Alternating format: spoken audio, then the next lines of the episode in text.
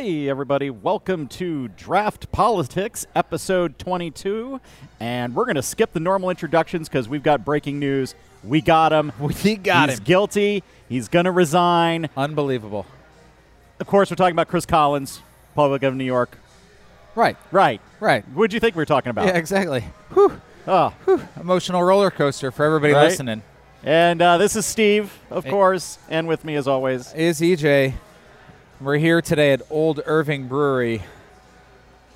There's a little bit to cover. Yeah, this might end up being a longer than our usual long episode because uh, impeachment has many things going on right now. So, I, I mean, last week we talked extensively about what could be in the phone call and the whistleblower report, and we're speculating wildly and, you know, looking at all the reporting, and it ended up being a much better story than we could have made up. Well, and we recorded that, I think, on a Monday, and then I didn't get the podcast out until that Tuesday afternoon. Right. So it was all speculative, what would happen, what's going on with impeachment or whatever. And then, like, that Tuesday is like when everything started Yeah. to come out. And Naturally. Yeah. So uh, we're going to catch you up from then and Yes. talk about as far as we've seen today. You know, we checked in this afternoon a little bit. It seemed like there's even more stuff coming Yeah, out. it's a constant check-in now. It's Yeah. a stream of information. But let's talk about Chris Collins for a second. Okay. Because it's such a good story. All right. It is such a good story. I know right? we're just teasing everybody I at this know, I point, know, but know. it's look, important, everybody. He's a Republican from New York. He's a role model now. he he was, was- the first person in the House to endorse Donald Trump for president. So we knew he had great judgment. Right. And He saw a kindred spirit. and he's uh, about to plead guilty to some charges of insider trading. Yeah, and He- apparently it was he fed some non-public information to his relatives so they could get out of a uh, bad deal on Biotech. uh, on biotech. Yep. Uh, and so yeah, so he's he sounds like he's going to jail. We don't know officially what the, the outcome of it is, but he's definitely pleading guilty. Yeah. And good enough that he's leaving. Good enough that he's leaving, Yep. at least as a start. So he's going to be, what, the 21st House Republican not running for yeah, re-election? so that's a huge amount of Republicans who aren't running for re-election, and a lot of those are from Texas, which uh, we've Six talked about before. Yeah, now. so looking good. Whew. So I guess the uh, swamp is being drained. Strangely, by the Department of Justice, which you know they don't seem to be working in our favor in other places, but you know Yeah, I wonder if he was just holding out, could be. holding out hope. Yeah, So that's the Chris Collins situation. Uh, so sorry to see you go, except that we're not. except that we're not. Uh, and we'll see what happens to his district, which, you know, he won comfortably but not overwhelmingly. Yes. I think in the last in the last election, and those charges had already started to bubble up at that point. So yeah. So that wraps that up, which gets us to everybody's favorite topic of the week: impeachment.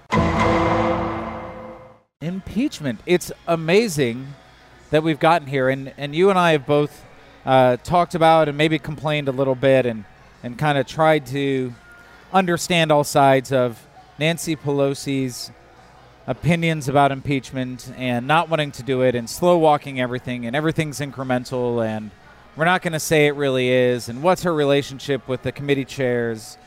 But last week, with the release of that transcript, she pulled the trigger. That's right. Yeah, and uh, I think it's important to like take a step back for a moment and talk about how all this works, how impeachment unfolds, just so you know where we are in the whole grand scheme of this. So the first thing that happens is an impeachment inquiry. Any type of um, subpoenas or whatever have a, a higher weight as far as courts are concerned. Um, in the case of impeachment, and that's sort of the now what's being applied to all of the investigations going on. Uh, and apparently, those investigations are going to be going on across six different committees. So it's not Right. just one committee doing it. There's not going to be a select committee that would be in charge of all this. It's just being done in the committees that are standing. Um, from there, whatever impeachment articles that they come up with, basically the charges that they want to file against the president, uh, those would be voted on and they would be voted out of committee. And m- my understanding is the Judiciary Committee will be the one that basically handles the, the final compilation of those articles of impeachment. Yes, that's right. However many there are. Yes, and and Jerry Nadler is the head of that committee. He's been one of the people driving a lot of this to some consternation from Pelosi, it seems. Uh, but yes, he would be taking the charge of that. If that gets out of committee, it then goes to the House. Uh, then the full vote of the House would then push it on to the Senate. So Right. at that point, he would be convicted of impeachment. Right, and those are all simple majorities, and I think Yes. that that's important to note. So, you know, you just need a simple majority in the committee, a simple majority in the House, whatever 218 votes, Right. to essentially indict.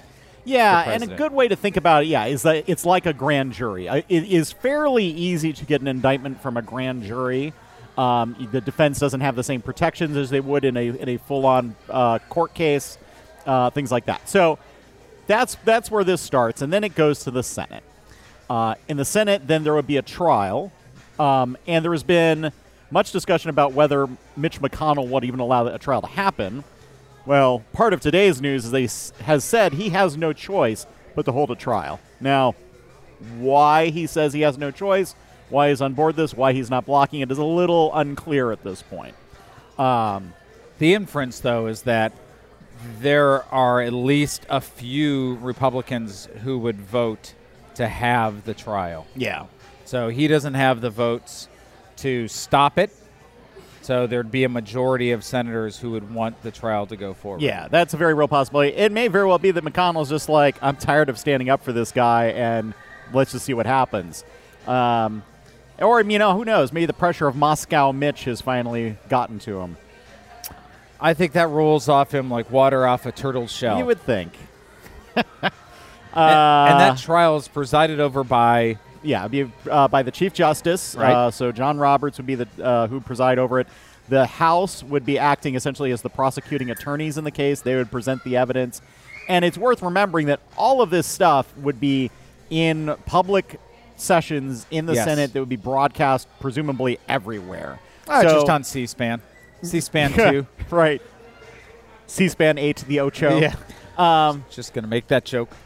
Uh, but yeah, no. So all of that would be all of that testimony would all be put out into public in a very clear and obvious way. So I think Yeah. that helps to actually make that case if it comes to that point. And what, one of the things that's important to note is that the jury, in this case, the Senate, and you have to have 67 votes to Yes. convict, they vote on each of the articles. So if there are two articles of impeachment or three articles of impeachment, they will vote on each of those separately. Yes. So, And then if they convict on any one of them, right, then Trump is removed from office. right. Um, and at that point, presumably, then Pence becomes president. You know, but who knows what happens between now and then, and what negotiations might happen, et cetera. Yeah, and I. Um, one of the things that's going to be an ongoing topic of debate is how the how much how broad or how narrow should those uh, articles of impeachment be? Do they just focus focus on Ukraine? Do they talk about emoluments? Do they talk about uh, one of the things actually? Um, I was at a uh, drinking liberally national conference uh, just this weekend, and uh, Jerry Nadler stopped by to, to chat with us, and um, he had talked about the possibility of uh, basically i obstruction of Congress is one of the charges that they would put forward because of all the blocking that they've had on all these different investigations. So and that has precedence in 1970 in with Nixon. Yes. So um, there's a lot of room for, especially I think that charge. Um, but it's just a matter of strategy. Is what's going to be most likely to meet with some success, both in the Senate for conviction, if that's possible, or at least in the public vision of all of this and and whatever that effect that has on votes. So, what do you think? I mean, if you were if you were putting this strategy together, Steve, Yes. what would you do? Would you do lots of I articles or a few articles? I would somewhere in the middle, to be honest. Like, I wouldn't just keep it to Ukraine, but I would basically focus on obstruction as sort of the main thing. So there'd be obstruction of justice charges around the Mueller probe. There'd be the obstruction of Congress, um, and then there would be whatever comes up out of the Ukraine investigations. I wouldn't touch emoluments because I think it's a little esoteric, and I think it's a little harder to make the case for it, and I think it might distract from the Yeah. broader set of things. Another thing that hasn't been talked much about is, hey, turns out that maybe uh, there's human rights violations going on at the border around, you know, asylum seekers, and that's another thing that could be brought up in impeachment, which I think is valid, but I think it'll be harder to. I think it's gonna be harder to make that case, and will be a little more divisive in terms of like the final clauses. Yeah, and I think there's this, in my mind, a question of if you think that there is any chance of a conviction in the Senate, that changes the strategy somewhat. Yeah, But to me, there's a very clean, closed narrative around what's happened with what we've seen with the Ukraine and what we're learning about with countries like Australia, and we'll we'll talk about that. yeah, Where I think it's a very a very clean and easy to understand narrative about abuse of power and trying to get the government to work on your behalf to you know win an election. yeah. We do we do need to be careful, I think, to avoid the sense that we're just throwing everything against the wall and hoping that it'll stick, because I think that makes it easier for Republicans to say, "Oh, well, it's just a witch hunt. It's just a smear Right. job. They're just throwing everything out there. None of this is real." But if it's just like the things that are real easy to make a clear case on, I think you've got a better chance. Also, it's worth noting they could impeach on something else later if they wanted to. Sure, plenty of Um, time. Yeah. So, you know, like I was talking to some people this weekend and they're like, hey, let's just impeach him once every month. You know, just throw something else out there because we've got enough to keep us going. Like, you know, Yeah. that's probably a, a little extreme, but I think it is too, and you know, I think we also have to balance this idea that we're doing our jobs. yeah. We meaning not me. I'm not doing my job, but uh, the Congress is doing their job, and not just trying to be politically annoying. Right, right, right. And so, you know, make it crisp, make it focused, get it done. You know, if it's not going to pass, if, if it's not going to go through in the Senate, then wrap it up in January. yeah. Get everything out into the public domain. We can keep coming back to it. You know, if he's going to get a win in the Senate out of it, I'd rather that win happen 700 news cycles from November Whoa, yeah, yeah, for Where sure. I'd much rather do it sooner. the things that can be brought up can we can keep bringing those up those can stay in the public consciousness um, and it's much easier then to pressure and frankly fundraise on some of those things and fundraise on senate obstruction and hypocrisy and things like that So let so that we've kind of set up the groundwork for like what impeachment would look like, what that process would look like. Um, let's talk a little bit more about like the exact details of like what the hell happened this week. Yeah, I. Um, so we know that there was a whistleblower, um, and so what was the whistle being blown on is the first thing to get into. Also, first something I learned this week. Whistleblower is a compound noun. It is not whistle space blower. It is just whistleblower. Whistleblower. I've had to use that word a lot this week in my Facebook post. So i've i've noticed Yes. i've noticed Um, so yeah, so apparently over the course of about four months, various people were witnessing Trump soliciting help from foreign powers to interfere in the U.S. election. Um, one specific case of this is the thing that we know the most about at this point, and that was a call uh, on July 25th that Trump had with uh, the president of Ukraine. volodymyr zelensky Yes. And so in and there is a transcript of this and now here's where things get a little complicated. There is a memo that was released by the Trump administration that is acting as a transcript of what was said and it is based on notes from different people who were involved in the conversation. There also appears to be, based on what the whistleblower was saying, a word for word transcript that has not been seen by anybody outside of, you know, the people who were holding on to that. and you know the way these things are built it's you know a combination of like voice recognition software and notes from people in the room you know so there's this sort of fullest unabridged version and then the administration can choose to release something else yeah. that they want Now, the accusation that the whistleblower has made is that the full, unredacted, word for word version of the transcript is being stored in a code word secure system uh, within the White House. code word secure is like the highest level of classification that you have for any kind of information. Uh, it's meant for like high priority national security things. And basically, what the way it works is you have a code word and you have to be cleared to that specific code word. It's that sort of need to Yeah. know concept, right? And so that information has been stored in that system. And we, so we have not seen that version of the transcript, provided it still exists there. Right. And one thing that's important to note because this was, I think, some reporting that was confusing at the beginning, it's not as if the Trump administration created this system. Correct. Uh, this system existed.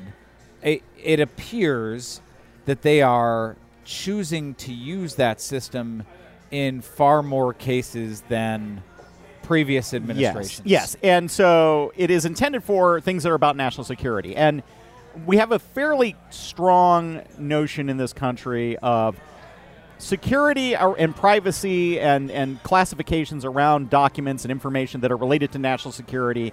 You have a fair leeway to keep things classified.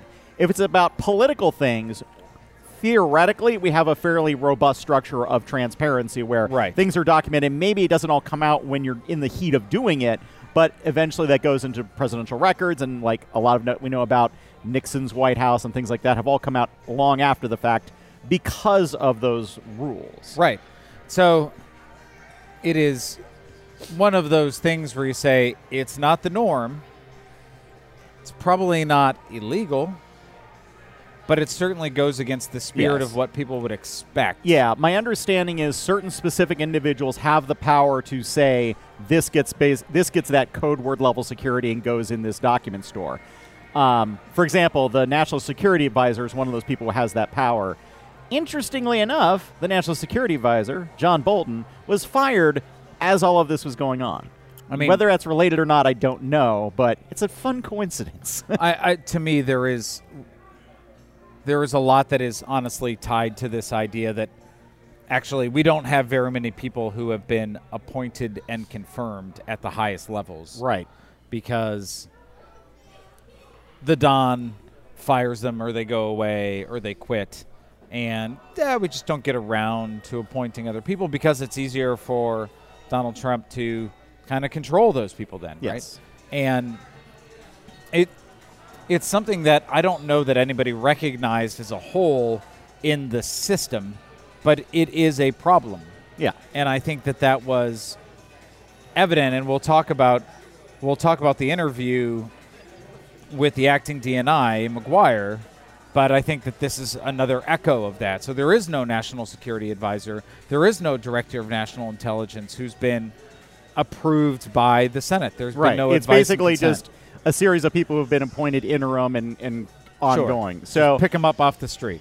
yeah, so and I don't think we, we haven't actually talked about the contents of like what was actually talked about in that phone call yet. And so That what- we know about. that we know about. So this is based on the transcript that that Trump has released, um, and may have things to make it seem better than it is. Even so, there's a pretty clear implication in it of the president of the Ukraine, Zelensky, saying that they are looking to purchase Javelin missiles from us. Yeah. The money to purchase those Javelin missiles is based on a congressional appropriation that Trump was withholding at that point in the conversation. Right.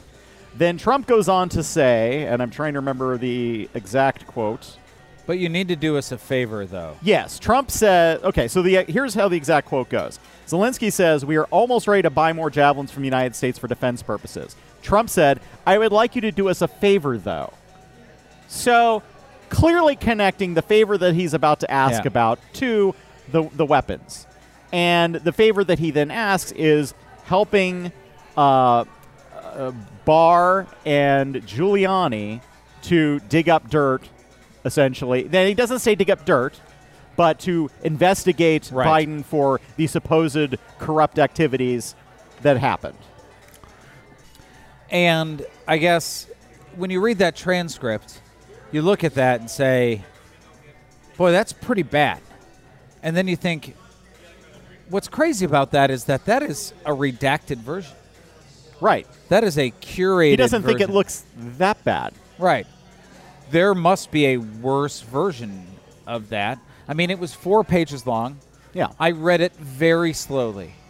and parts of it I read out loud, and it took me about five minutes. And at the top, it said the call was 33 minutes long. Yeah. So maybe there's some translation time in there. Oh yeah, yeah. Okay. So I don't think we've seen the whole thing.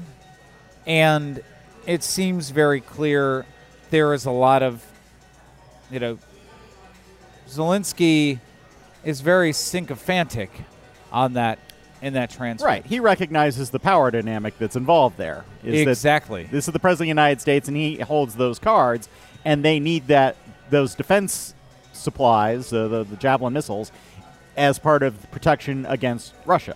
Right. Which is the other thing. You know, that's one of the things that struck me as so bizarre about this whole thing Uh-huh. is if you told me a month ago that Trump would was withholding money for Ukraine that was going to pay for defense stuff, I would say, "Oh, it's about because he sold it to Russia." No, completely unrelated.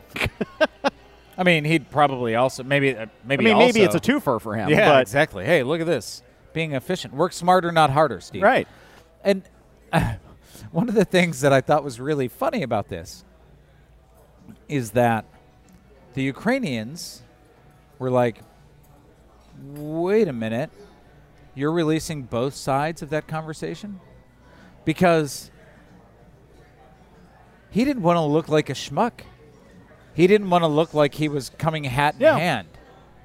And he clearly did and that's that's been something that's kind of telling to me you know that this was not him being genuine and honest this was him being as him being Zelensky him being you know sort of playing a part Yeah.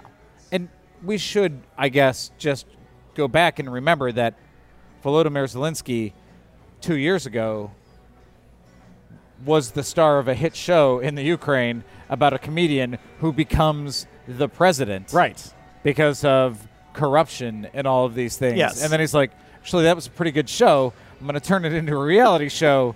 I'm going to be president.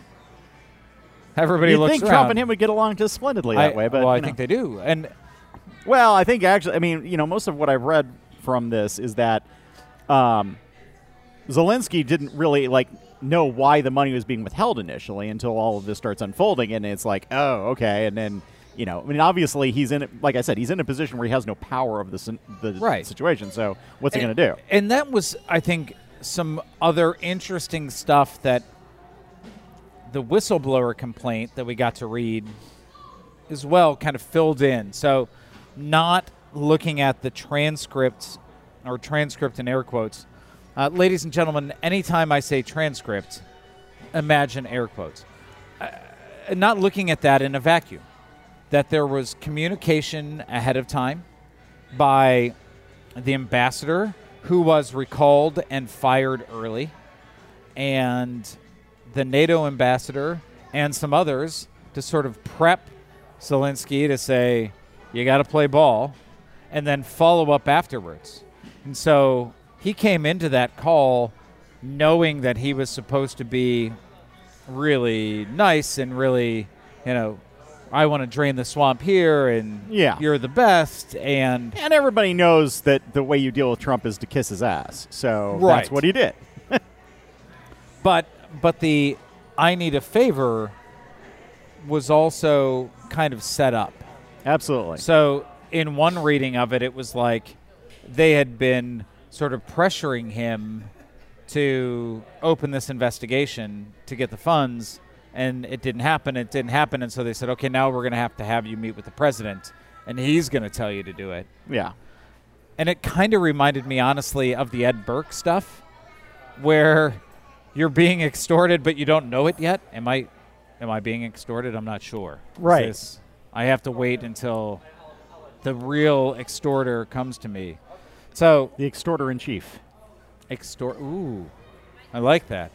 And that's you know, that's the thing we I keep looking at and saying the whole picture here is is pretty clear, especially when you look at the fact that Giuliani is involved.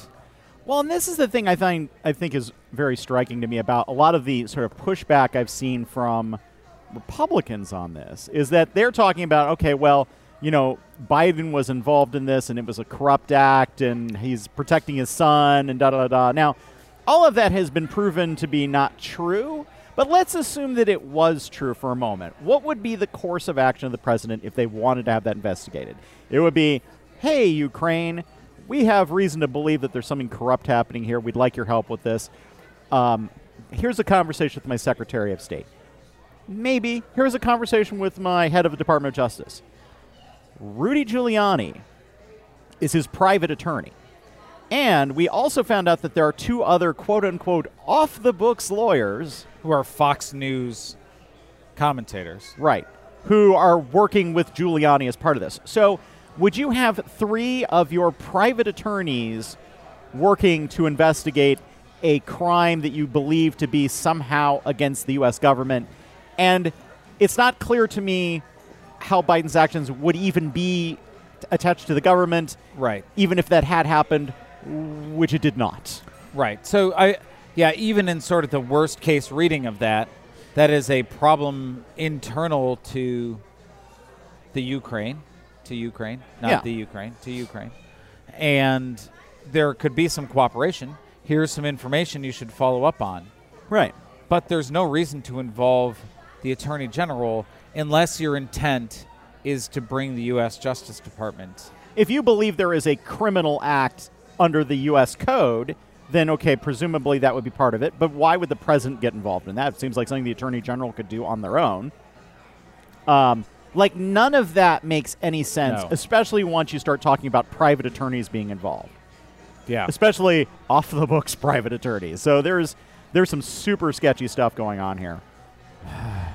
And, uh, and and let me say this: every time Rudy Giuliani gets on TV, I'm popping popcorn. Oh, Like, yeah. I want that TiVo. Remember TiVo? Uh, I want that alert to go right to my my microwave and pop some popcorn because that guy is insane Yes, slash something. very possibly drunk.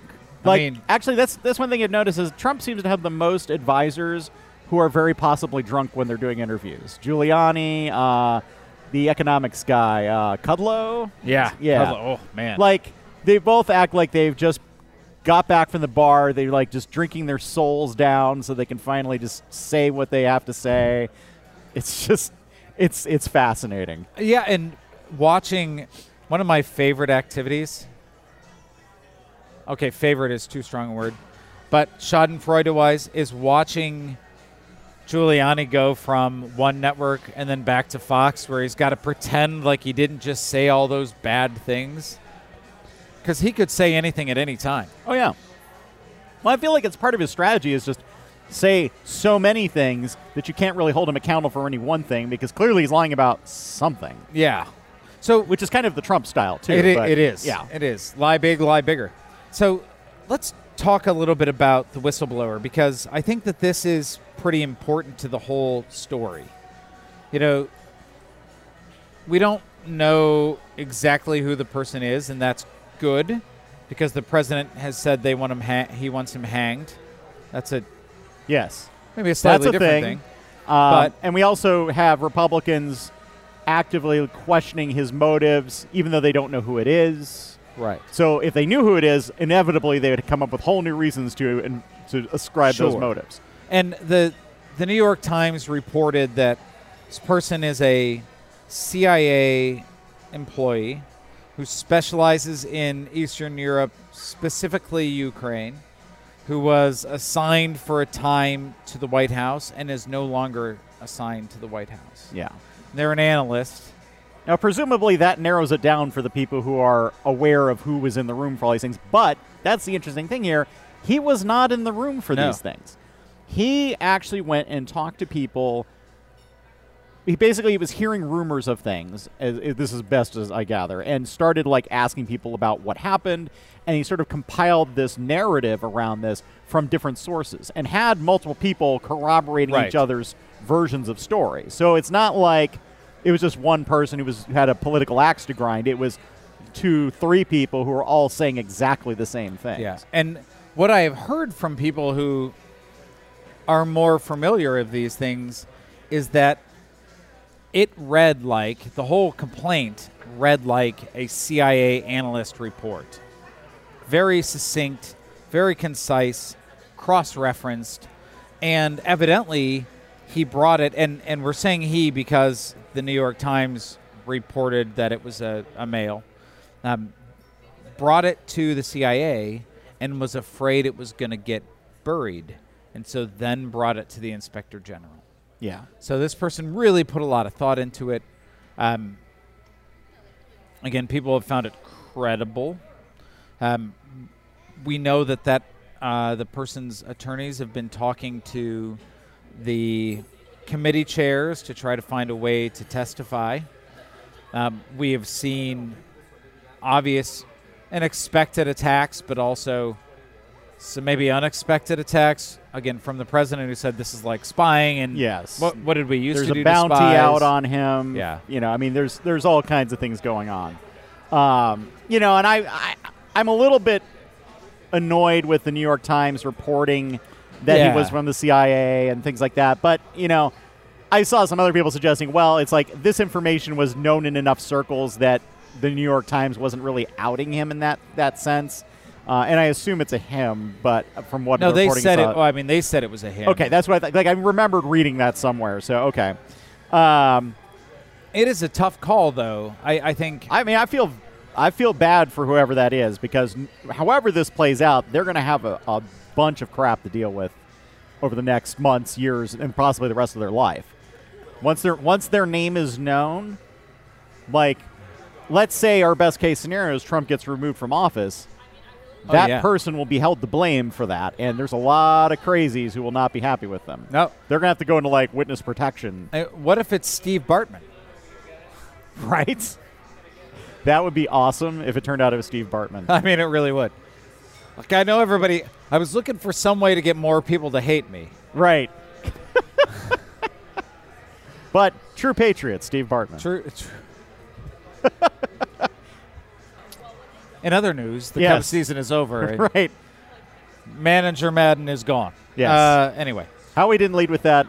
No, that'd be our local that we'd lead that, that would with, be I local. suppose. But Anyhow. uh, it is really almost playing out like like it was written by Aaron Sorkin, right? yeah. So then we had, after all that, Maguire, who is the acting DNI, who is only the acting DNI because his boss and his boss's boss were like, Nope. peace out. Yeah. And it's worth remembering that the DNI who was there in the first place resigned. Dan Coats. Dan Coats. Trump tried to put in his own guy, and that was resoundingly rejected by seemingly everybody. So that guy didn't make it. So finally, they get through this chain of command until finally uh, this poor guy gets in the line of fire and is now the DNI. And he's a career guy. Yeah. He is not a political appointee. He's a He's a military guy. Yeah. And, you know, seven weeks ago, he had his job and he was happily doing it, presumably. And now all of a sudden he's like, and you know, it was like second day on the job. Like, Oh, yeah. hey, man, good news for you. I got this whistleblower report. Right. Okay. Says the president was promising everything in the world to Vladimir Zelensky. And this guy, I mean, Well, I wonder if he instantly developed an ulcer. Yeah. What I loved was during the testimony, he was asked uh, if he had talked to Dan Coats about this before Dan Coats had resigned. And he's like, if I had talked to Dan Coats about this before he resigned, I wouldn't have taken the job. So, Good bet that the people above him did talk to Dan Coats. well, and that actually was a statement that gave him some credibility in my mind. Like, Right. here's a man who knows that he didn't know what he was getting yeah. into. And, and when all of this stuff unfolded, my immediate thought was, okay, this DNI is a Trump guy and he's acting corruptly and, you know, he's trying to cover this up. After hearing his testimony, it totally sounds like new guy at the office walks into this shitstorm and does not Right. know how to deal with it and is like, okay, well, the chain of command, he's a military guy. And so he's like, okay, well, who do I report this to? And ends up going to the Department of Justice and the Office of Legal Counsel to find out, like, is this something he's even allowed to release? Because that's what he's theoretically supposed to do. And the DOJ and the OLC are basically like, no, no, no, you're not supposed to release that. That's that's confidential, and it, and it doesn't. None of this applies. And he ends up very smartly going to Congress. So he gives them the broad outlines of what has happened, but it doesn't say exactly what they're. But the, basically, there is a whistleblower complaint, Right. And that allows Congress to start pushing back on this, to start doing their investigations. Gives him without- some air and cover. and he has not revealed anything that would be subject to executive privilege or or whatever rules that may be in play here. And it became clear very quickly that he, that should have been released to Congress, and that's exactly why we have those whistle, whistleblower statutes in the first place. Right. And it, it was really interesting listening and watching the the exchanges because you know, I, I really thought that he was like I honestly did not know what to do. There were some things in here I thought I needed to show to the DOJ. I, is there executive privilege here? I'm not sure. This feels unprecedented. The IG was pre- was was pressuring him to release it in full. I'm trying to I'm trying to make my way through, and you know, to the Democrats, like, stop asking me questions. You got the thing. The ends. The, the yeah, results I are got, there. I got where we needed to go. Like, Right. uh, yeah, And to the Republicans, he's like, no, all of this was done right because they were like, isn't this some kind of witch hunt? Side note, at what point does it become a warlock hunt? Right. Anyway. but also, or there are a whole lot of witches and warlocks running around this whole thing, and mostly warlocks, though. Almost all warlocks, Or really. wizards? I don't know. Wizards, I don't know. but he he played it pretty you know he played it pretty narrow right I, you ended up getting it democrats you know there was some there were some Yeah. questions about it as you would expect as would happen in any administration and hey republicans this was all done on the level leave me alone Right. And this is another one of those cases where, in spite of the active efforts to corrupt the system, it is it is it is it makes me feel good that there are people in the system who still follow the rules as best they can, who are trying to do the right thing. Yeah. That this whistleblower exists. That Maguire did the right thing. Because if Maguire doesn't do the right thing there, none of that shit comes out right uh, if the whistleblower doesn't take the ch- take the very real risk to their life to put this stuff out there, none of this stuff gets out there. I mean, like now I- I feel like Trump has been so brazen and pushing in so many directions at once that eventually he's going to get caught on one thing or another, and this happens to be the thing, maybe. Um, but it is, it still strikes me as shocking that we've gotten this far on this. Like it feels like, oh well, you know, they've got a whistleblower, but we're never going to hear about that. And then suddenly, oh, we know we know there's a whistleblower, and here's all the things. Like, oh, That- that- so I feel like some something has shifted that we don't see. right Something about like the Republicans in yeah. the Senate. Maybe like that they're like we're not into this game anymore, and maybe we're not willing to say it publicly. You know, and that gets back to like Jeff Flake was coming out saying that there was some 35 senators, uh, Republican senators, who if it was a secret vote would vote Yeah. in favor of impeachment.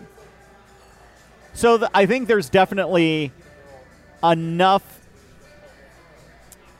cracks in the dam underneath Trump at this point because he'd be standing on top of the dam. I don't know why, but there are enough cracks there that it's the highest spot The highest I always spot. stand in the highest spot right, it's the best and spot it's just look. a giant wall of bullshit on the other side of that dam. I built this wall. That's a dam, sir. It's a wall. It's a wall. It's keeping the water out. You know, every time I cuss on this show now, I think about your son listening, so that's great. He'll call you on on it, Steve. He'll call me on it. When he reviews us on iTunes.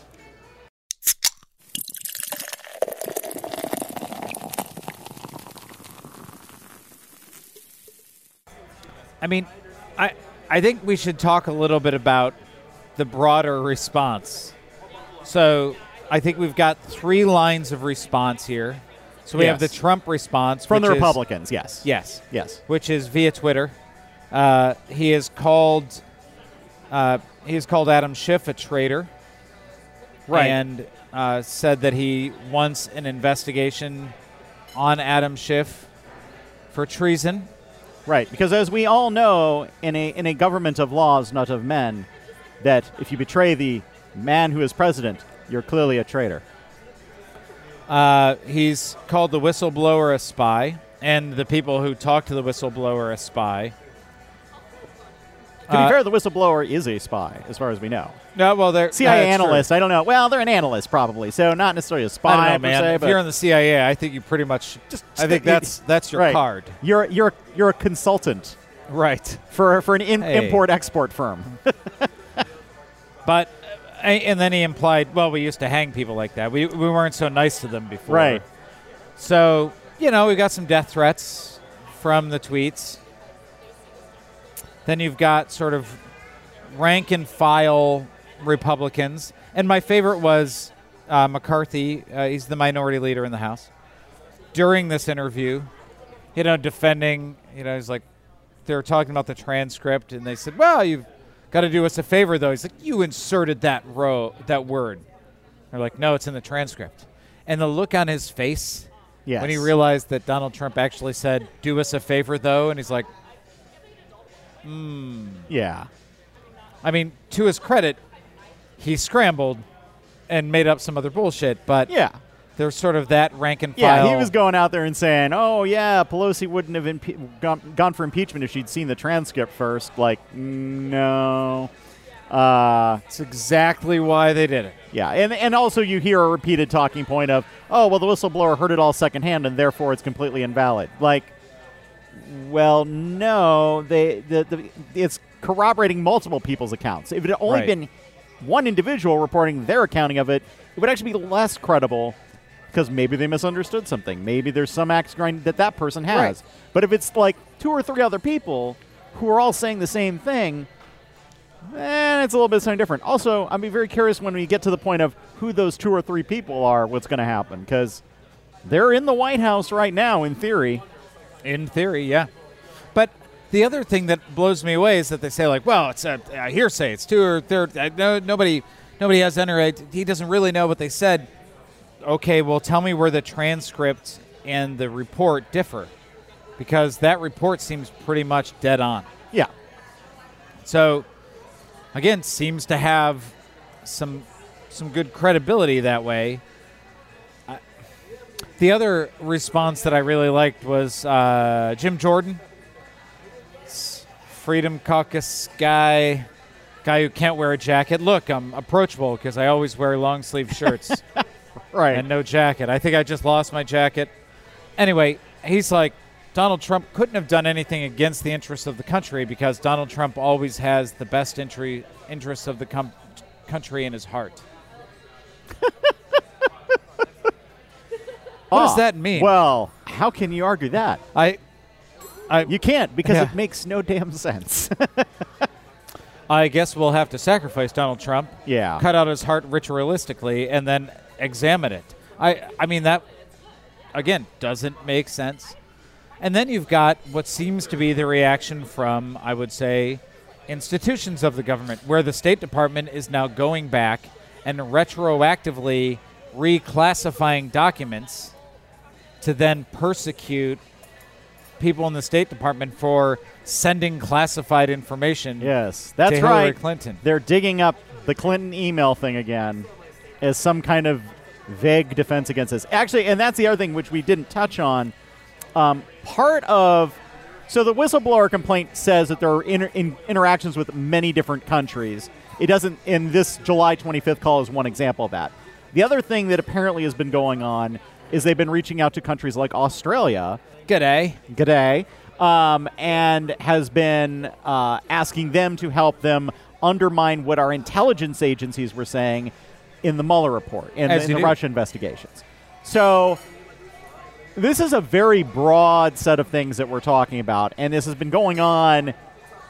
Roughly, it seems since the Mueller report came out, like the official like release of it Yeah. happened, and effectively when Trump was clearly going to get away with it, it seems he was ready to sort of broaden things and be a little more aggressive. Al- although I guess Giuliani had been wor- trying to work on some Biden angle since yes, yeah, he'd been working on that for a while. 17. I mean, Yeah. And one of the things that strikes me about this, so you know, you've got Donald Trump in that call asking out about CrowdStrike, which was the the company that was hired to investigate the break the the hacking, The break into the hacking. DNC, right? um, you know, and he's asking about this specifically and seemingly perpetuating some of these conspiracy theories. Yeah. Now, and and this is a serious question. Does he believe these are true? I think what it comes down to is that Trump's ego is such that he needs to believe that there is a conspiracy against him because it clearly cannot be him that's the problem. Right. And so, you know, we saw this like, you go back to the election and how he lost the election, the popular vote in the election, how he had a lower turnout for his inauguration compared to Obama. Sure. And he couldn't help himself but to keep talking about it over and over and over again. So it does not surprise me that with the Mueller investigation, that he was going from country to country to country and saying, hey, this is all a bunch of crap and we need your help to uncover this. I mean, because he won't let that go. No, but but I look at that and I say, okay, I'm an unscrupulous politician. I have a very easy narrative. I can lie about this thing, and I can set my my base on fire with it. Fine. I can spend 10 minutes every three weeks lying about this, and it's not a big deal. It is a whole other thing to say, I'm going to turn the government into this engine to try to prove these conspiracy theories. Like, do you honestly believe that, you know, the that Ukrainians were involved somehow in the 2016 election, or that there were six million illegal votes cast in California, and you're going to, you know, put these resources to it when you don't have to, where everybody else says it's false. But he, but he has I- to. It's it's so fundamental to him and his ego that he he has to do it. yeah, And and ultimately, that seems the most likely thing to be his downfall in all of this is that he just can't let it go. I mean, if he had backed off of all that, yeah, if he had, I mean, you know, what will be hilarious is if Biden doesn't end up being the nominee in all of this. Like after all of this effort and what ultimately may undo Trump's presidency, turns out to be investigating somebody who didn't end up winning the nomination anyhow. it would be very funny.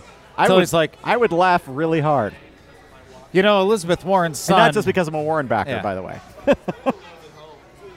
but you know, you have to presume Yeah. that this is the kind of stuff that he would be doing to some other candidate, whoever. So if Bernie Sanders gets a nomination, he would get the same degree of the government being used as a weapon against the campaign. Yeah, well, I do think that Biden is associated in his mind, for good reason, with Barack Obama, and so therefore, all things Biden bad, terrible people, the worst people. Right. Now, I don't often agree with Bill Maher, Me neither.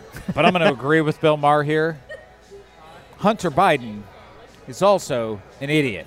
Oh yeah, yeah, yeah. I mean, it's long established he's a black sheep of the family. He's he's got a whole bunch of problems. Like, and and all evidence is that what Biden did in terms of like dealing with the the prosecutor who was operating in Ukraine at the time, there was international support for getting rid of Yep. that person because they were corrupt. And which, there was which no, I'm sure Trump is very disappointed about because Right. if that had been. Ironically, if they'd had a Trump uh, a corrupt prosecutor, Trump would have no problem getting the dirt on Biden, even though there wouldn't have been any. right, just make it up. Right. And the the subsequent person did an investigation and found that there were some sketchy things, but nobody did anything illegal. You know, it, it really is kind of a yeah. I guess to me, Hunter Biden really just shouldn't have taken that job because it didn't really do anybody good except Hunter Biden. Anyway. Have we talked that out? I think we're pretty good. I'm actually going to see if there's anything that's happened in the last like 40 minutes or so. Uh, I mean, because news is breaking that quickly. I mean, who's been subpoenaed thus far? uh, so we have uh, apparently the inspector general is pushing back on the claims that the whistleblower's information was all secondhand. So that's a thing. Bum, Uh, bum, bum. oh yeah, and that's the other thing. Mike Pompeo was apparently on that Trump call to the Ukraine. Of course he was, because I mean he's he's the president's man. Well, you know, honestly, like the Secretary of State being on the call makes perfect sense. Yeah. but you know, uh, yeah. And then we've got him pressing Australian Prime Minister to help with the justice review of the Russia probe origins. Uh, oh, and Senate Democrats apparently pushing William Barr to testify on the whistleblower complaint. So you know, uh, by the time this podcast gets edited and posted, in, almost certainly there will be a whole bunch of other information that will totally make this irrelevant. But this is the world as it stands now. This is the world as any it stands. any final thoughts? I just, I, I do want to just comment, and I'm sure other people have hot takes on this. Donald Trump retweeting uh, Jeffress, the the pastor, faux religious person in Texas, who said there would be a civil war if the president is removed from office. I mean, I look at that and say, what president pushes that sort of thing? Well, I mean, honestly, that's my biggest concern about all of this is I feel like no matter how Trump, yeah, well, okay, let's put it this way. The only way I think Trump leaves office where we don't have some kind of like violent backlash against it is if he loses so overwhelmingly that it's even hard for him to create a narrative that it was that somehow it was stolen or rigged or whatever. If he loses the election, it will be a rigged election to, to him and his followers. If he gets thrown out of office, it will be a witch hunt, et cetera, et cetera, to him and his followers. There's a very good chance that this gets ugly very quickly. Um, my hope is that if and when that happens, that the government is safely against Trump at that point, and that the, the, the forces that the federal government have will be aligned in favor of the people and protecting the system and not defending a Trump attempt to somehow undermine Right. all of this. So Netflix, if you're listening, if you could remake those two or three episodes of House of Cards, please, so that he just exits the White House easily instead of deploying the National Guard on election day and not certifying the elections so that he could somehow Yeah. re-win it, I would appreciate it. right. Luckily, Donald Trump doesn't have a long enough memory. If you remake it now, still see that it was okay. Yes. Maybe Yes. just throw in there that one term is all you get as well. That would be a good one. Oh yeah. That would be a good one. So yeah, um, yeah. So that's. I think that's it for impeachment. I think we're good. That's Like like for today. yeah for for today. I'm sure we'll have more tomorrow that we'll get to next week. Uh, the only other thing we have really on national news I wanted to talk about was uh, a call back to our old friend of the podcast, Will Hurd. Hey, Will. Apparently, uh, he's going to talking about running for president in 2024. That's all I have to say. There's not much else to update. You there, know what? I saw his name come up. I figured it was worth. If he were selling T-shirts already, I'd buy one. There you go. Uh, also, uh, no Seth Moulton related news. So there you go. Except he did just send me a fundraising email. Come on, Seth. Come on, man. Well, he's got a house. He's got a house race to worry about. So yeah, He does. So, I do want to touch internationally a little bit. I know we've gone very long on the other things, um, and I, I want to talk about the UK. I want to Actually, you know what? Before we do that, I want to make one comment about that. It is nice that the impeachment is so drowning out the news cycle that Trump hasn't figured out a way to get out of it yet. Because we've been talking about this for solidly a week, and Trump hasn't figured out some way to dredge up racism or anything else to divert us away from talking about that. That is a good point. Do you think he'll be like? Do you think at some point he'll just get to the? Hey guys, have you seen my Jeffrey Epstein uh, videos? Like, he'll be like, you know what? Uh, being a child predator might be an upgrade from this, so I'm going to try that angle. Uh, Uh, I'm not saying we did anything. Just saying we hung out Yes. at these events. Anyhow, uh, but it's UK news. Yeah. So Boris Johnson had a stunning defeat at, in the Supreme Court of the UK, and I think we talked about this a little bit before. Eleven to zero, unanimous said that his proroguing of Parliament was illegal, and so in theory, Parliament's supposed to be back in session. The Speaker of the House called them all back they're kind of doing things. Boris has said, I'm not going to listen to you at all.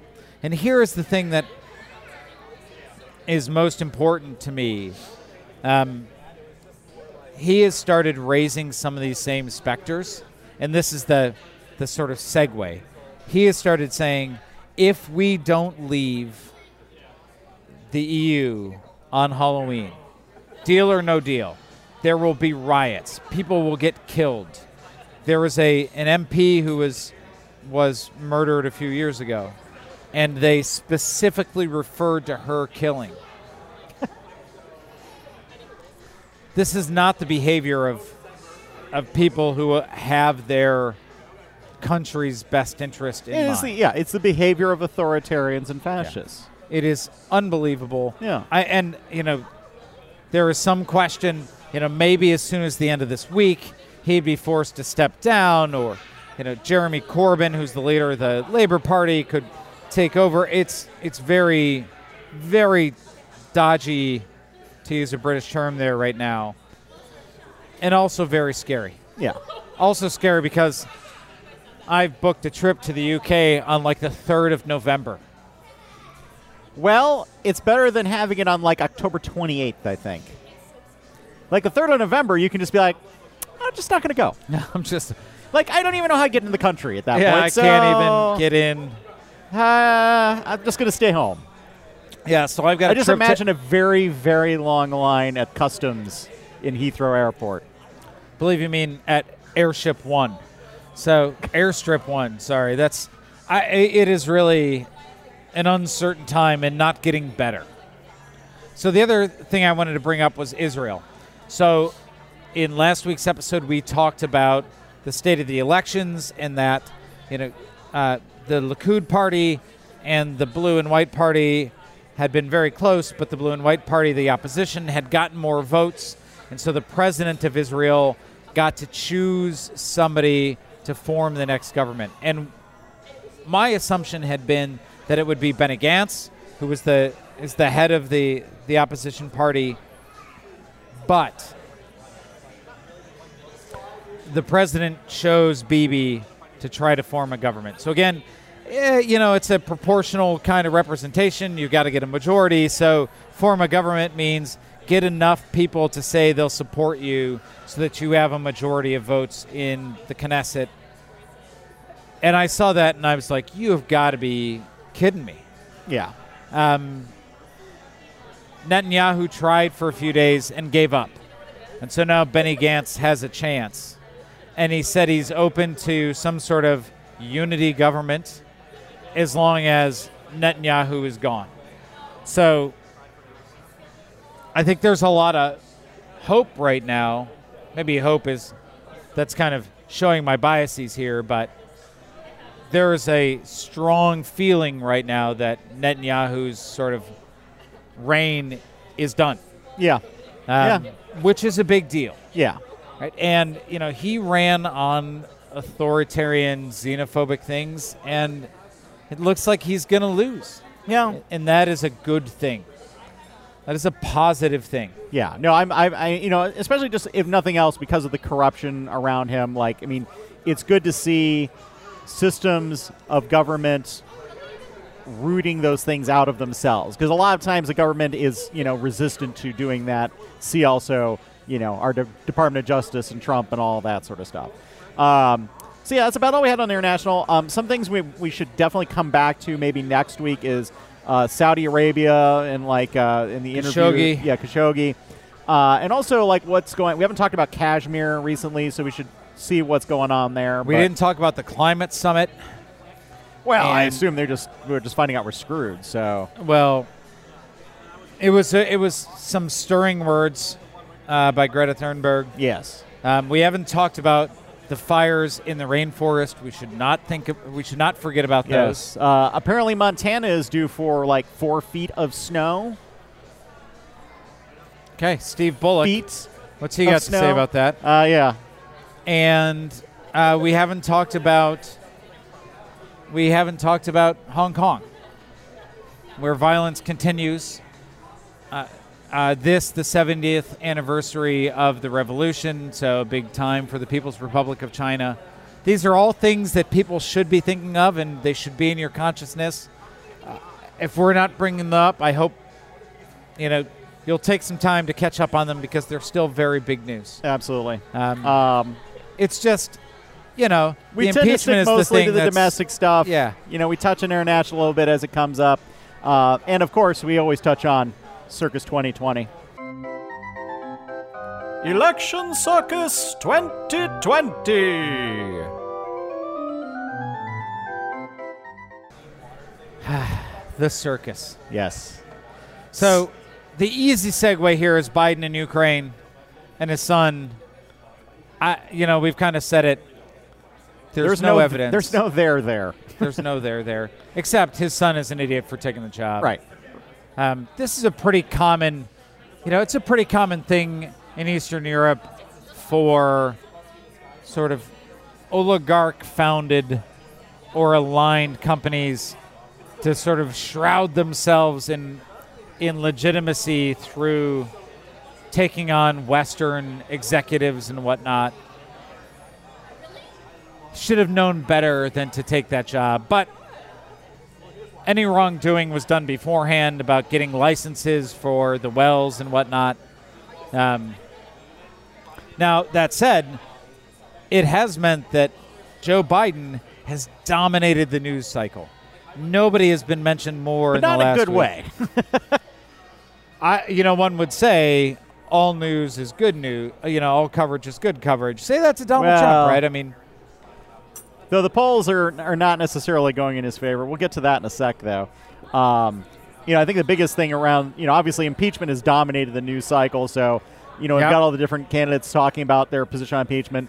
Warren has been long time on impeachment, so unsurprisingly, she's still there. Uh, Sanders had initially been more mixed on it, like I don't know. He's now on board. Um, I think most of the cats are on board. The only exception being uh, Gabbard. yeah, Gabbard's like, I don't know, let's just vote him out. Well, my favorite thing was Gabbard was like her concern was that it would like cause divisiveness and like like have you not been paying attention to what's going on? Like divisiveness is just what we do now. And so I don't see how impeachment is going to make that worse. I mean, we're talking about earlier in the podcast of, you know, what are the risks of civil war if we just elect somebody other than Trump? So It's true. I mean, you know, but I mean, anyhow, I, I- mean, I, she's not going to win. She's No. going to be around long enough to complain about you know how the system's rigged against her, and we'll move think on. she got into the next debate. oh Jesus! Uh, Although that's a good news is that uh, it sounds like they're going to do one stage with 12 people rather than doing two separate debates. and what's the date the debate's on? October 15th, I believe. Are you going to be in town? I should be in town. I know I'm only going to watch one night of debates. So I- I can only- whichever night that is. So if I, can but- only handle one night of debate. but I believe it's only October 15th at this point. and I think I'm going to be in town. Yeah. Now it will be a terrible debate with 12 people on one oh, stage, Oh, yeah. but at least we can move past that. Get on to I assume the next round of debates is in November. Yeah. And we'll have higher qualification levels, and we can finally get this down to a real conversation before we get to the primary. So let's talk about polls because we had some interesting polls over the last two weeks. Last week we talked a little bit about Iowa and sort of the gold standard poll showing uh, showing Warren in the lead. Now we've got some some more expanded polling: New Hampshire, South Carolina, Nevada. What are you seeing? Well, it looks like Warren has started to gain a bit of a lead here, and I've been seeing more and more headlines on articles suggesting that Warren is kind of taking over things. So now, if you look at the national polls, they still largely favor Biden. But you look at the recent polls in Iowa, they're all trending towards Warren. Same in New Hampshire. Um, Sanders appears to be fading. Um, you know, and I don't know. It, it, I mean, honestly, it looks like more of Warren picking up support from people who were supporting Biden.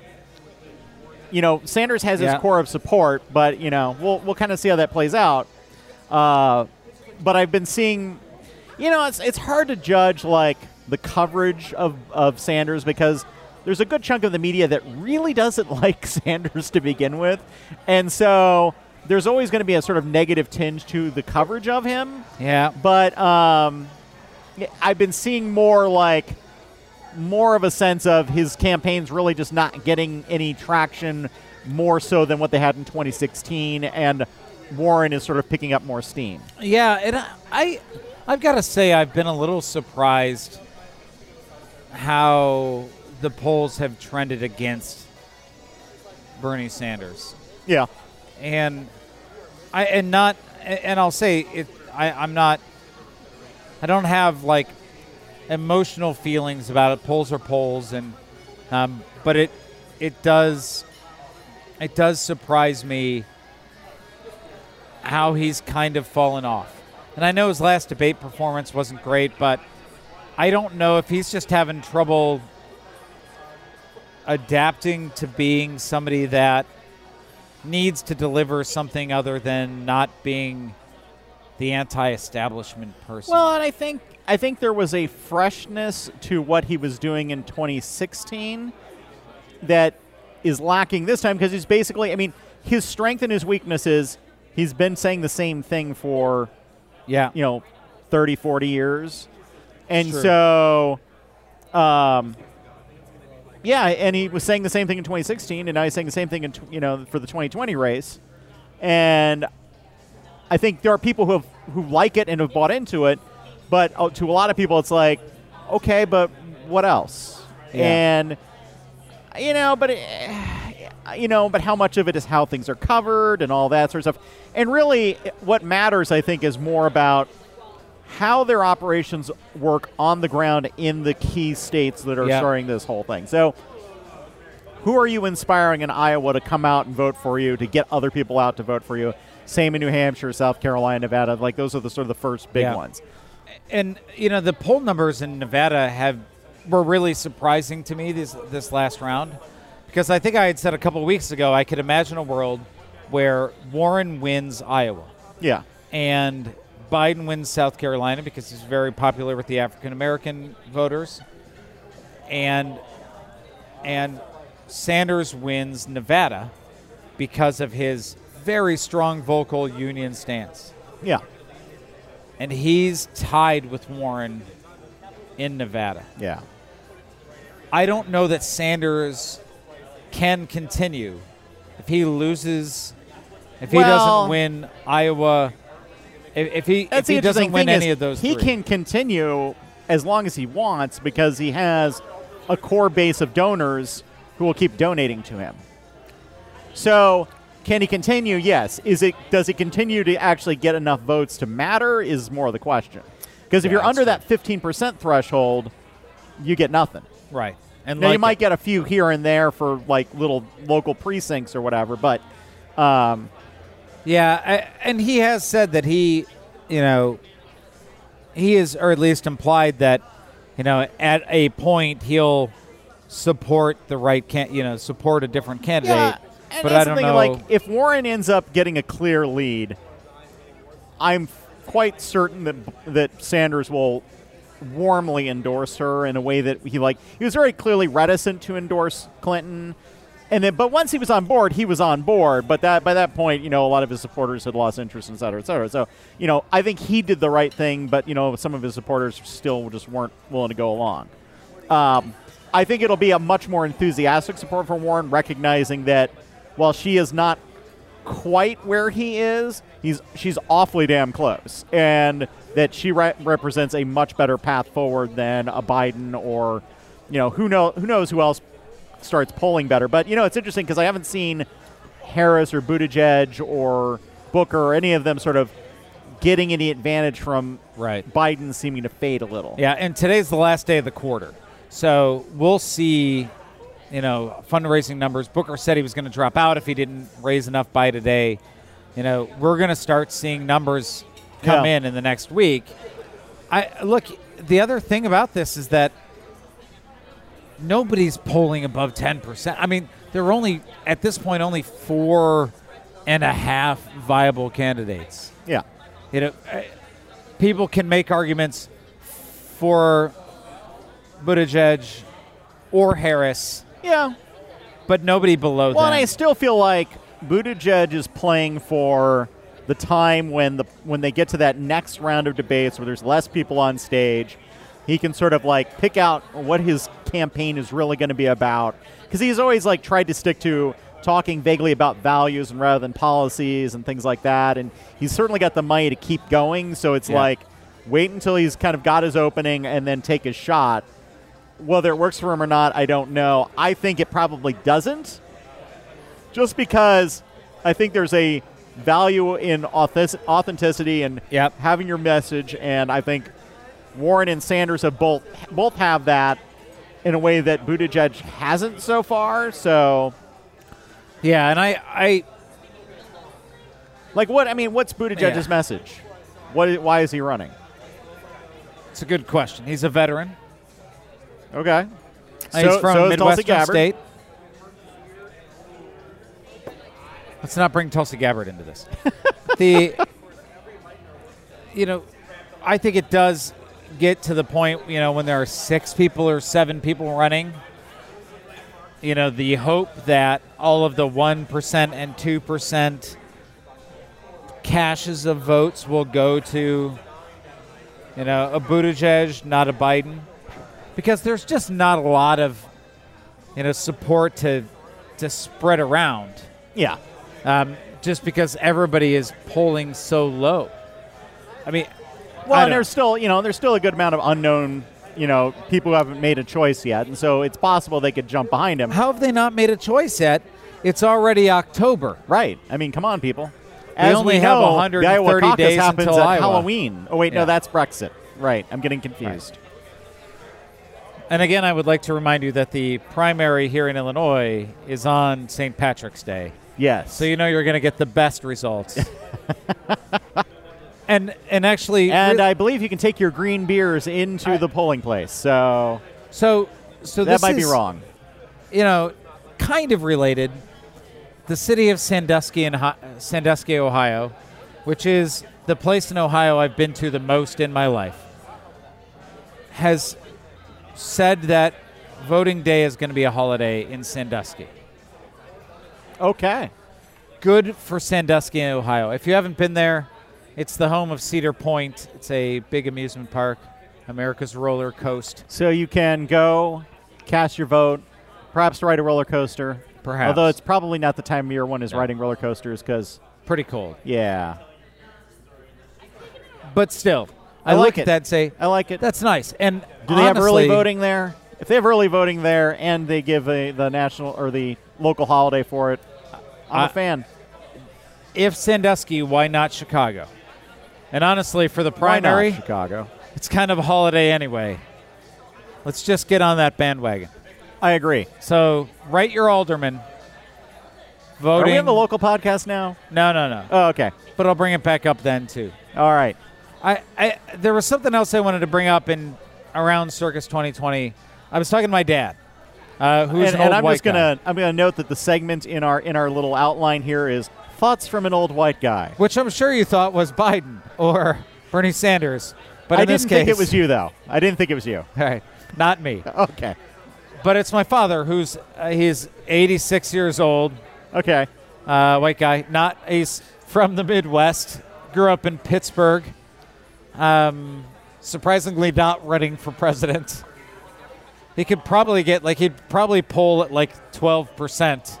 Right. So he was talking about all of the candidates, you know, and who I thought like, look, this is a it's a big field, difficult, you know. What do you think? And he's like, and this is interesting. He's like, for me right now, Pete Buttigieg is the person who's resonating most with me, Really? which I found I found really really surprising, especially when you see a lot of polls where like, I really like Biden, and if it's not Biden, I'm looking for Bernie Sanders, which is clearly not policy related. They're like, I want old white guy. Or it's I know that name and I and if that guy doesn't get it, then I know this other name. also could be. And what he said to me, which, you know, again, I'm a statistics guy. I know this is not in any way a valid number. It's very anecdotal, but he said the person who talks most about taking care of other people is Pete Buttigieg. And that's the thing that means the most to me. His policies aren't as crisp. You know, yes, he's like, yeah, sure, Elizabeth Warren's written all these things. But when Pete Buttigieg talks about things, he talks about the job of the country to be to take care of the people inside of it. And that's what matters to me. I feel like Warren does that, but I think that's an interesting like how she talks about it versus how he talks about it. It's hmm, interesting. And and I just Yeah. I, I found it very interesting, and I wanted to bring it up. I, I wanted to get your reaction. I, you know, again, well, and, talk- you know, this honestly gets back at one of the things I think is more of a challenge for Sanders is I don't think he because he doesn't talk about it in quite those terms. He talks about like the people, you know, taking the system and fixing the system to then, you know, make sure we're all taken care of. Like it's like a very sort of it's a much more I mean it's obviously a very socialist focused sort of more abstract Yeah. version of that whereas Buttigieg is talking about it in more of a sounds like a very much an inter- community interpersonal kind Yeah. of thing. Um, granted, you know, how well did you take care of the people who were in, you know, South Bend is a little bit of a mixed bag. So, but you know, you know, fair. but you know, if we're talking about rhetoric and how you like that is Yes. a I, I see why that's effective. Um, you know how how long you know, and and it may very well be that once he has a chance to make that on the stage with a smaller crowd around him, he might have more impact than he does right now, where Yeah. it's ten people all talking for a minute at a time, So or anyway. I, I thought I'd bring it up. time. But yes, So uh, this has been pretty stressful. It's been a stressful week. Been a lot Although it's going been, on. you know, I will say though, um, we should we should toast to the fact that impeachment is finally an actual Woo. thing. I don't know if you can hear the clinking of glasses on the recording, but maybe I'll add that in if you can't. There we go. There we go. Thank, thank, you- thank you for your gaffer work there, sir. thanks. I think it's a Foley man. Foley man, yes, gaffer's the one who tapes things Right, down. that's- That's, right. But you need he's right after the key because grip. otherwise the Foley person trips and then it's all a disaster. It's Though all- it makes for a good sound recording, so maybe it works out okay. So today we're at the Old Irving Brewery. Yes. um, which is not on Irving Park. Uh, it's on Montrose. It's right by the Montrose Blue Line. Is it in Old Irving though? I don't think it is. I think we're in Albany Park. Now, That's right. you'd think I would know for sure, but I'm not positive Okay. because this is right around. I, I think it's west of, of Albany Park, Okay. but it may be north of Old Irving. okay. Either This way, is a, this is this is very minutia of Chicago Yeah. geography for our local podcast or our national podcast. but it's uh, But you know, anyhow, it's just uh, it's just west of Keeler. It's just east of the of the Blue Line. right off the expressway. right off the expressway.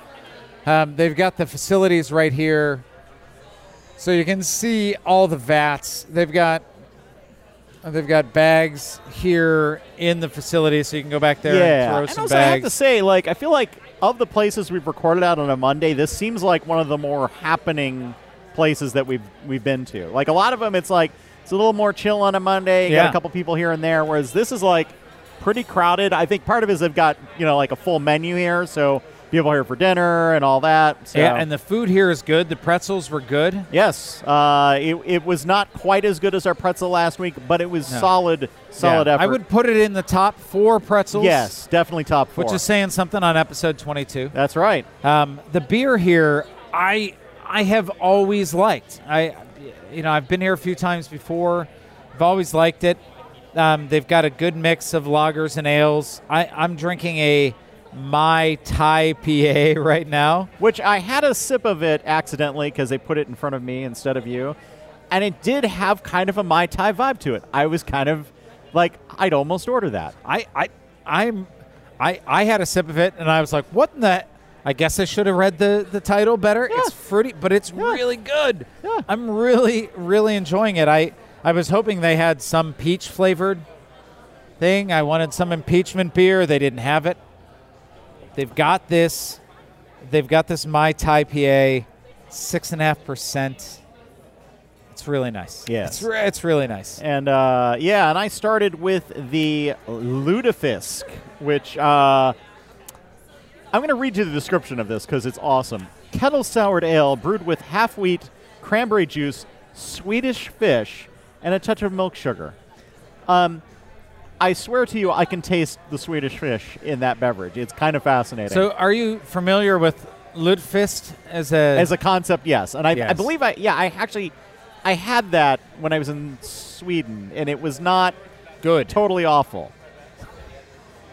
I wouldn't eat it again, but I could I could eat what we got, and it was like okay, I see why this is an acquired taste, and I moved on. But I've had Malort and been like. "Eh." Uh, so I started off with that, and then I had their uh, Marzen because it's Oktoberfest season. I've always got to do that, Of and course, uh, they've got a nice example of the ca- the type of beverage. yeah, and they've got flags hung up here. They've got the German flag and the flag for the state of Bavaria. It's very nice. I, I again, I every time I'm here, I'm like, why am I not here more? I, I have never been here before, actually, so this I- is my. I, this my is my third or fourth time here. I I just really like it. It's, yeah, it's I like how it's house. like nice and open with the the brewing area. Like they have Yeah. it like there's like a barricade, but like all you can see all of the brewing equipment. yeah, it's like there's a mosh pit right by the brewing equipment. right, right. Yeah, so if we got the special access VIP pass, That's true. we could be in the brewing area, watching it sit in a metal container and Yeah, do nothing. yeah. But anyhow, Great place. fermentation, it's great, but it's kind of boring to watch. It is. So, highly recommended. I, you know what? I, I think I could say we're kind of tramps that way. I, I there was an episode of How I Met Your Mother where they talk about you give your stamp to everything. That's me. Every brewery we've been to has been good. Well, hasn't it? you know, and I, I think I talked about this on a previous episode. Is like, you know, we we aren't just like kissing up to these breweries. Like, I mean, we're not being paid by them.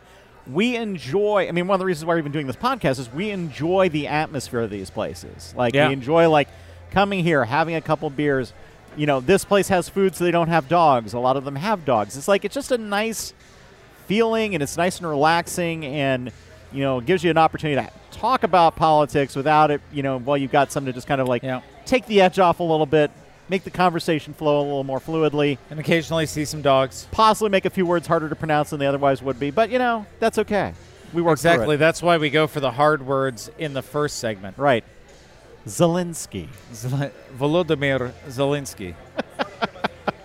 Full disclosure: my ethnic background is Ukrainian, so oh well there you go so now you know his bias absolutely.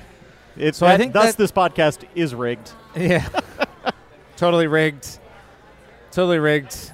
So I think that's all we should cover right now. yeah no i think that's pretty good uh, Pretty good. I there- hope I'm you had sure a really long commute. a whole bunch of other things that are happening, but you know, impeachment is the forefront of the news, and I think we covered it pretty well. I'm sure there's things we missed, but you know, we've got next week where I'm sure there's gonna be a whole bunch Yeah. more coming out. So. Is there a chance we'd have a midweek surprise session? Well, you know, uh, I, actually, that occurred to me this week when all this stuff came out of us doing like a just a quick like remote like 10 minute kind of thing. Yeah. uh, we'll see what happens. Um, I feel like I want to be a little optimistic and plan for like, well, what happens if like, like, we get impeachment and it gets to the Senate? Like, what if, what if he actually got convicted? Like, what would we, what would we do with that? I mean, we would have to interrupt whatever the hell's going on. Yeah, and, exactly. And, and, and, and meet and record and celebrate and, and talk about the impeachment of Mike Pence. Yeah. I mean, uh, And the rise of President Pelosi. Eh, okay. Who knows? Uh, we'll see though. But anyhow, that's that's all we know this week. it's more than we know. That is more than we know. The more Thanks you know. for joining us. Thanks for sticking with us. I hope we've made things a little easier to digest, and we'll talk to you next week. Take care, everybody. Bye bye.